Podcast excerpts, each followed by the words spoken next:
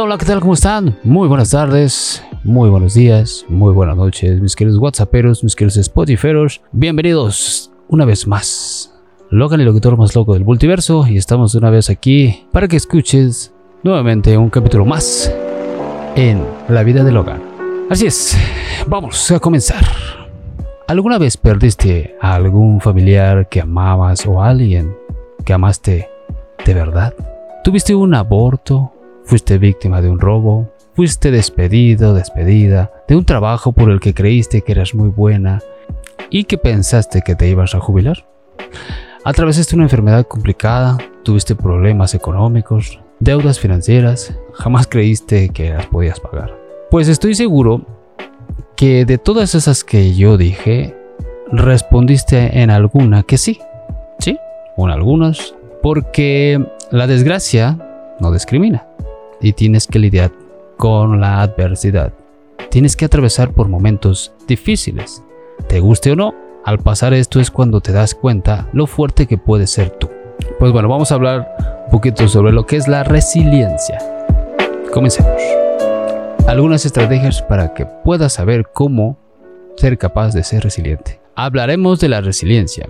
La palabra resiliencia proviene del latín, del verbo resilio, que quiere decir en pocas palabras saltar hacia atrás. El concepto de resiliencia es la capacidad de adaptación de un ser vivo frente a una situación adversa, de recomponernos de un trauma, de una amenaza o una tragedia familiar, como un problema serio de salud, financieros y otras otras cosas. Y no es que no puedas salir de ello, caer y levantarte, sino de ser más fortalecido, transformado, salir de ese trauma siendo una persona distinta a la que eras después de esa crisis. Es como, por ejemplo, la resiliencia de hoy en día ya se les está enseñando a los niños. A veces hay niños que no saben cómo ser resiliente y no tienen ni idea y no fortalecen. Hay niños que sí tienen la capacidad de decir, ah, bueno, ok, pues ya me pasó, pues lo que sigue. Eh, algunas investigaciones han visto que la resiliencia es ordinaria, no extraordinaria. No es un superpoder. O sea, también no es un superpoder. Todos podemos tener, todos podemos desarrollarla, todos podemos ser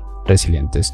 No tenemos que ser héroes del Marvel, es decir, que puedes ser tú mismo. Un ejemplo, sales de la escuela, sales con un título, sales con un certificado y desde antes, desde niño, esa extraordinaria capacidad que todos poseemos de transitar el dolor y las dificultades con fortaleza interior. Sí, todos somos resilientes, aunque en ciertas situaciones resultan extremas, poseemos mecanismos psicobiológicos que nos permiten soportar la presión y recuperar el equilibrio cuerpo-mente. La resiliencia es como un músculo. Se refuerza con el uso y se debilita con el desuso. Vamos a averiguar cómo ejercitar tu resiliencia. Algunas estrategias. Las primeras investigaciones sobre la resiliencia aportaron frescura al estudio clínico del trauma y los eventos negativos. En lugar de centrarse únicamente en las llamadas áreas de vulnerabilidad, los investigadores comenzaron a presentar atención a las fortalezas interiores de los individuos. En estos primeros estudios se encontraron a niñas y niños que sobresalían a pesar de no ser especialmente dotados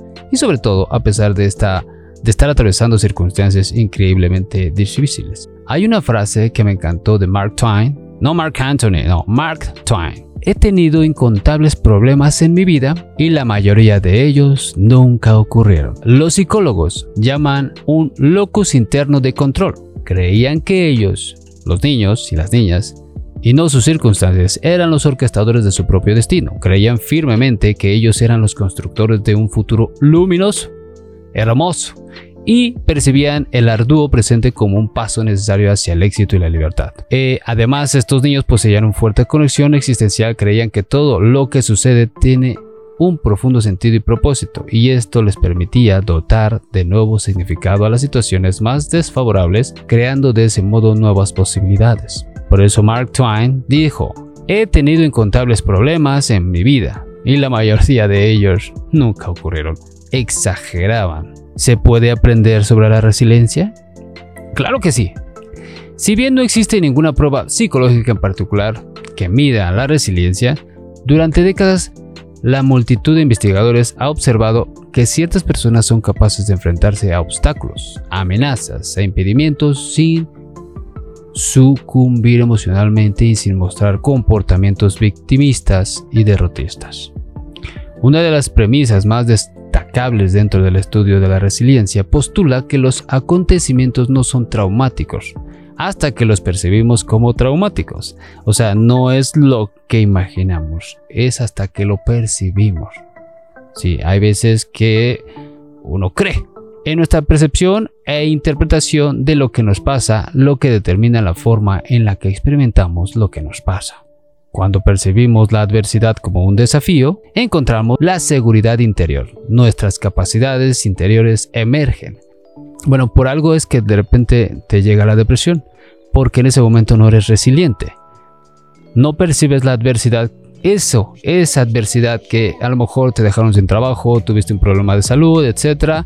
Y en ese momento lo primero que haces es sucumbirte a la depresión. Y no refuerzas como desafío. Dices, bueno, me pasó esto. Otro ejemplo, tienes una enfermedad de salud. Claro está que eso es muy doloroso, yo lo sé. Pero si tú eso no lo ves como un desafío, decir, bueno, ok, ¿qué voy a hacer? Eh, no sé, a lo mejor te dicen que lo peor.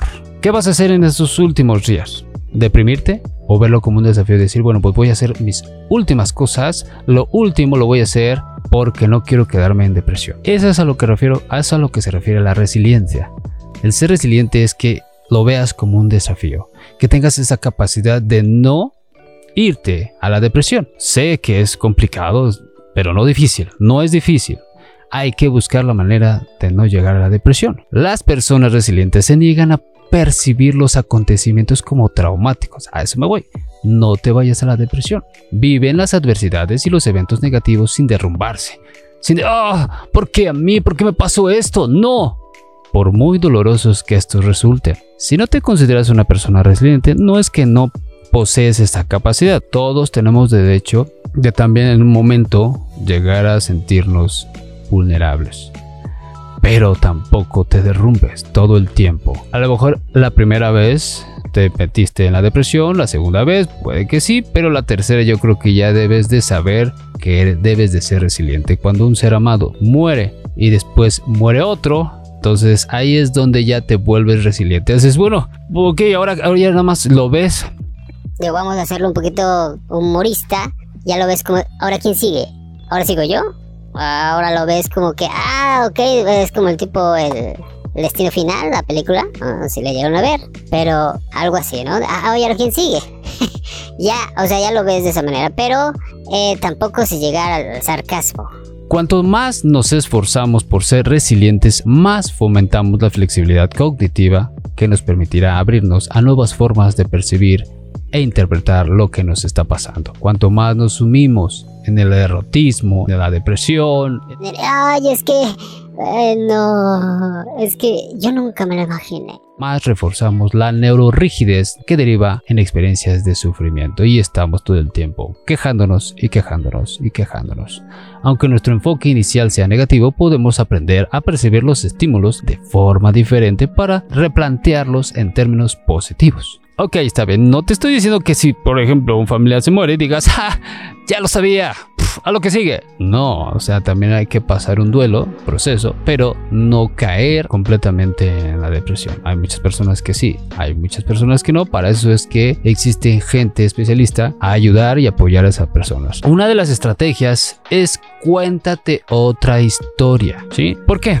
Porque todos tenemos un narrador interno que tiende a exagerar. Cuando vivimos tiempos difíciles, este narrador suele decirnos que será así por siempre. Ya no ves nada positivo, ya no ves nada, ya lo ves todo negativo. Cuando se trata de imaginar nuestro bienestar y proyectarlo hacia el futuro, tendemos a exagerar el impacto y la duración de los eventos. Ejemplo, si tú quieres tener una meta, vamos a poner que llega alguien y te ve, échale ganas, no, no, tú sí puedes, que esto lo sí. Pero me voy a tardar tres años, es mucho tiempo. No, yo ya no quiero, ya, ya, yo ya estoy, no, yo ya. O sea, ya cuando dices eso es cuando ya de plano exageraste. Todavía ni siquiera lo haces y ya empiezas a imaginarte que esa duración de esos eventos son dolorosos y todavía tienes que esforzarte. Algunos doctores como Till Wilson y Dan Gilbert que en sus estudios de pronóstico efectivo han encontrado que las cosas malas nos hacen sentir mal. pero no por tanto tiempo como pensamos ni con tanta intensidad. Las personas solemos aferrarnos a la desesperación con mucha facilidad, pero rara vez llegamos a experimentar esos extremos que habíamos imaginado. Desafortunadamente así es.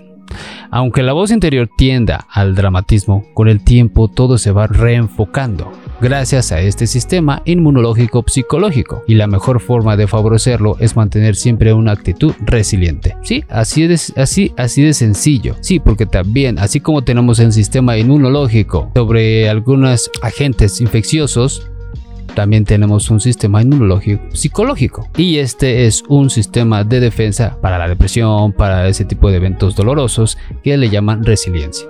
Muy bien, el número dos es cuestión de actitud.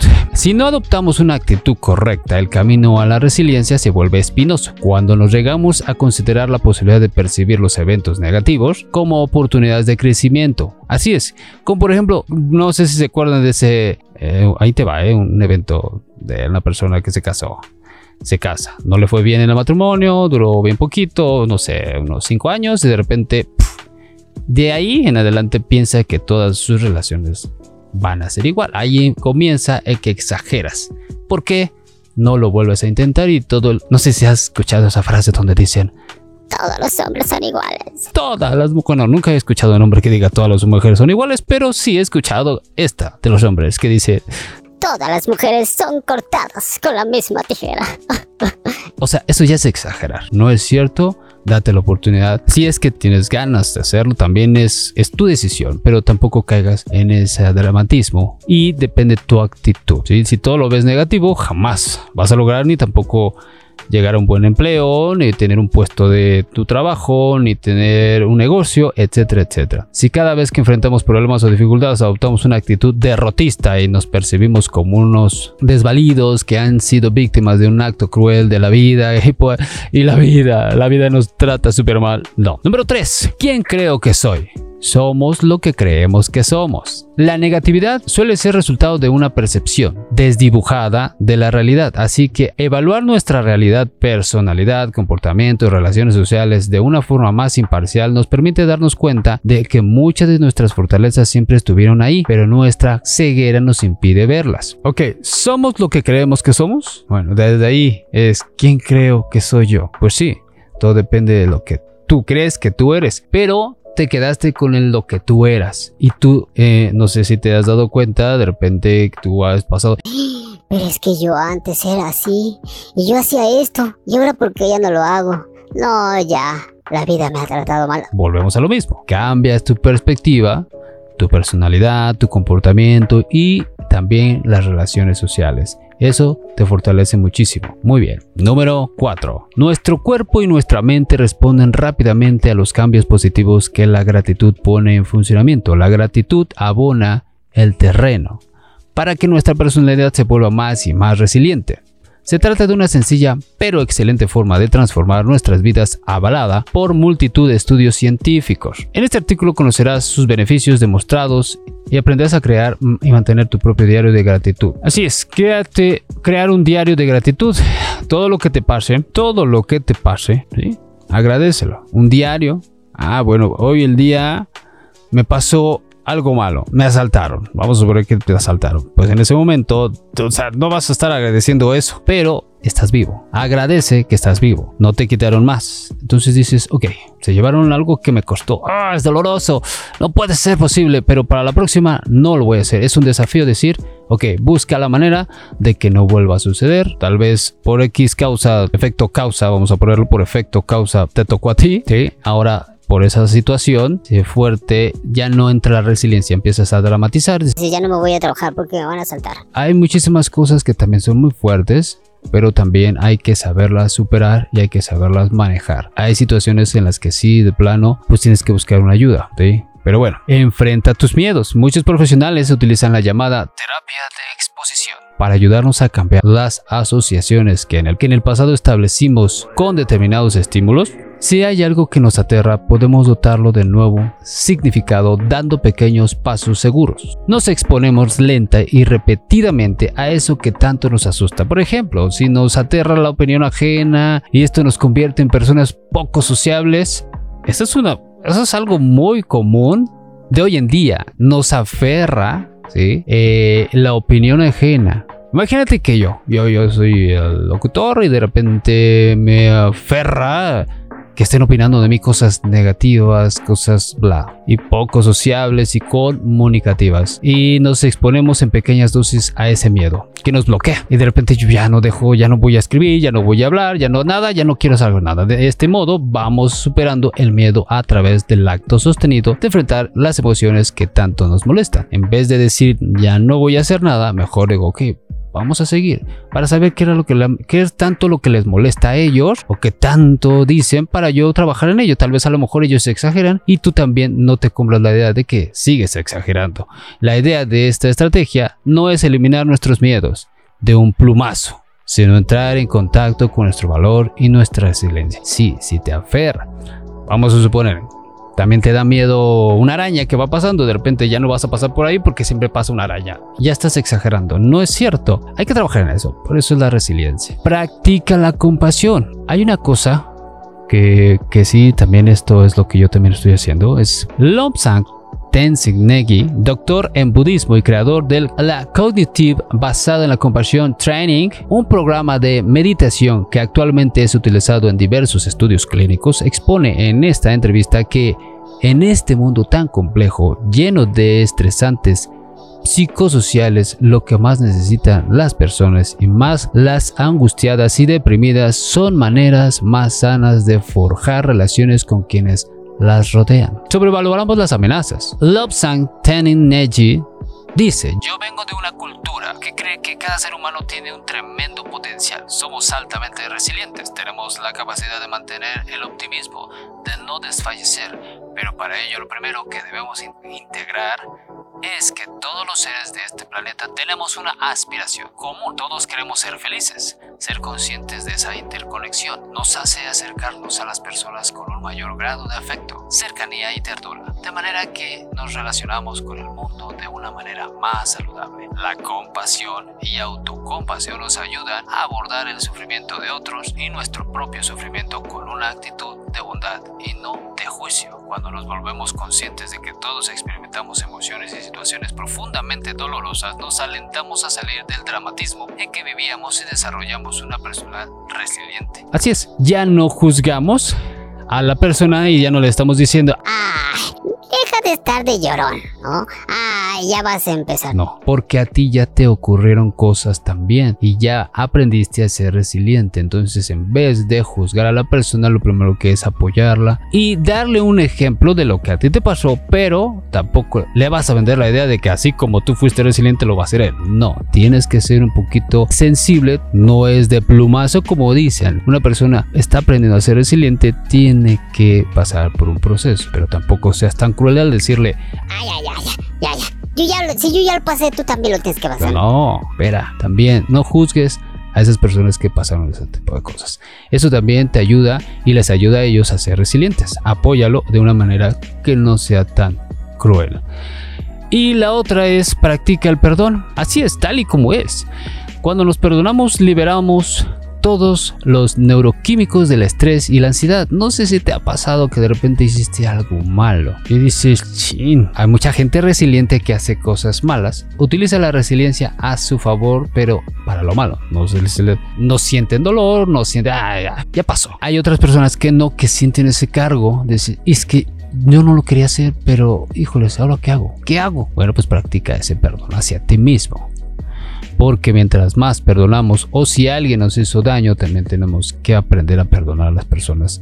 Sí, liberamos todos los neuroquímicos del estrés y la ansiedad. Además, el cerebro entra en lo que se conoce como la zona de no pensamiento, un estado cognitivo en el que nuestras facultades mentales se ven seriamente limitadas. No podemos pensar con claridad y nuestra capacidad de resiliencia corre el peligro de quedar anulada. Perdonar es salir al encuentro del otro lo que nos permite al mismo tiempo salir del encuentro de nosotros mismos. Cuando nos volvemos conscientes de que nosotros también hemos errado y cometido muchos errores y hemos sido perdonados en el pasado, relativizamos los fallos que todos cometemos, lo que nos permite reencontrarnos con nuestras fortalezas interiores, que es parte de la resiliencia, dejar de asociar las equivocaciones propias o de los demás con estados de rencor y hostilidad permite que nuestro cuerpo, mente, encuentre un punto de equilibrio en el que emerge lo mejor de nosotros mismos. Y bueno, pues esto es parte de,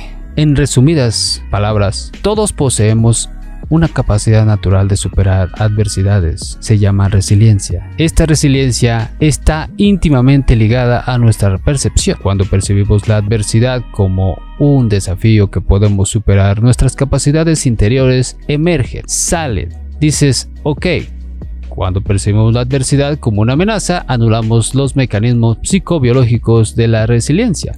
Puede ser entrenada y desarrollada. Podemos aprender a percibir los estímulos de forma diferente para replantearlo en términos positivos. Cuanto más nos esforzamos por ser resilientes, más reforzamos esta capacidad. Cuanto más caemos en actitudes victimizadas o derrotistas, más se afrontan nuestras fortalezas interiores como la depresión y todo el tiempo estamos pensando negativamente. Ser resiliente es, en definitiva, una decisión consciente. Y una frase que dijo Albert Camus. En las profundidades del invierno finalmente aprendí que en mi interior habitaba un verano invencible. Otra de las frases que dijo Mahatma Gandhi. Uno tiene que estar absolutamente libre de pasión en pensamiento, discurso y acción para elevarse por encima de las corrientes opuestas de amor y odio, apego y repulsión. Mientras dejemos un poquito lo que es el rencor, el odio y muchísimas cosas que nos hace sentir eh, vulnerables, dejamos de serlo. Dejamos de serlo y nos convertimos en una personas fortalecidas.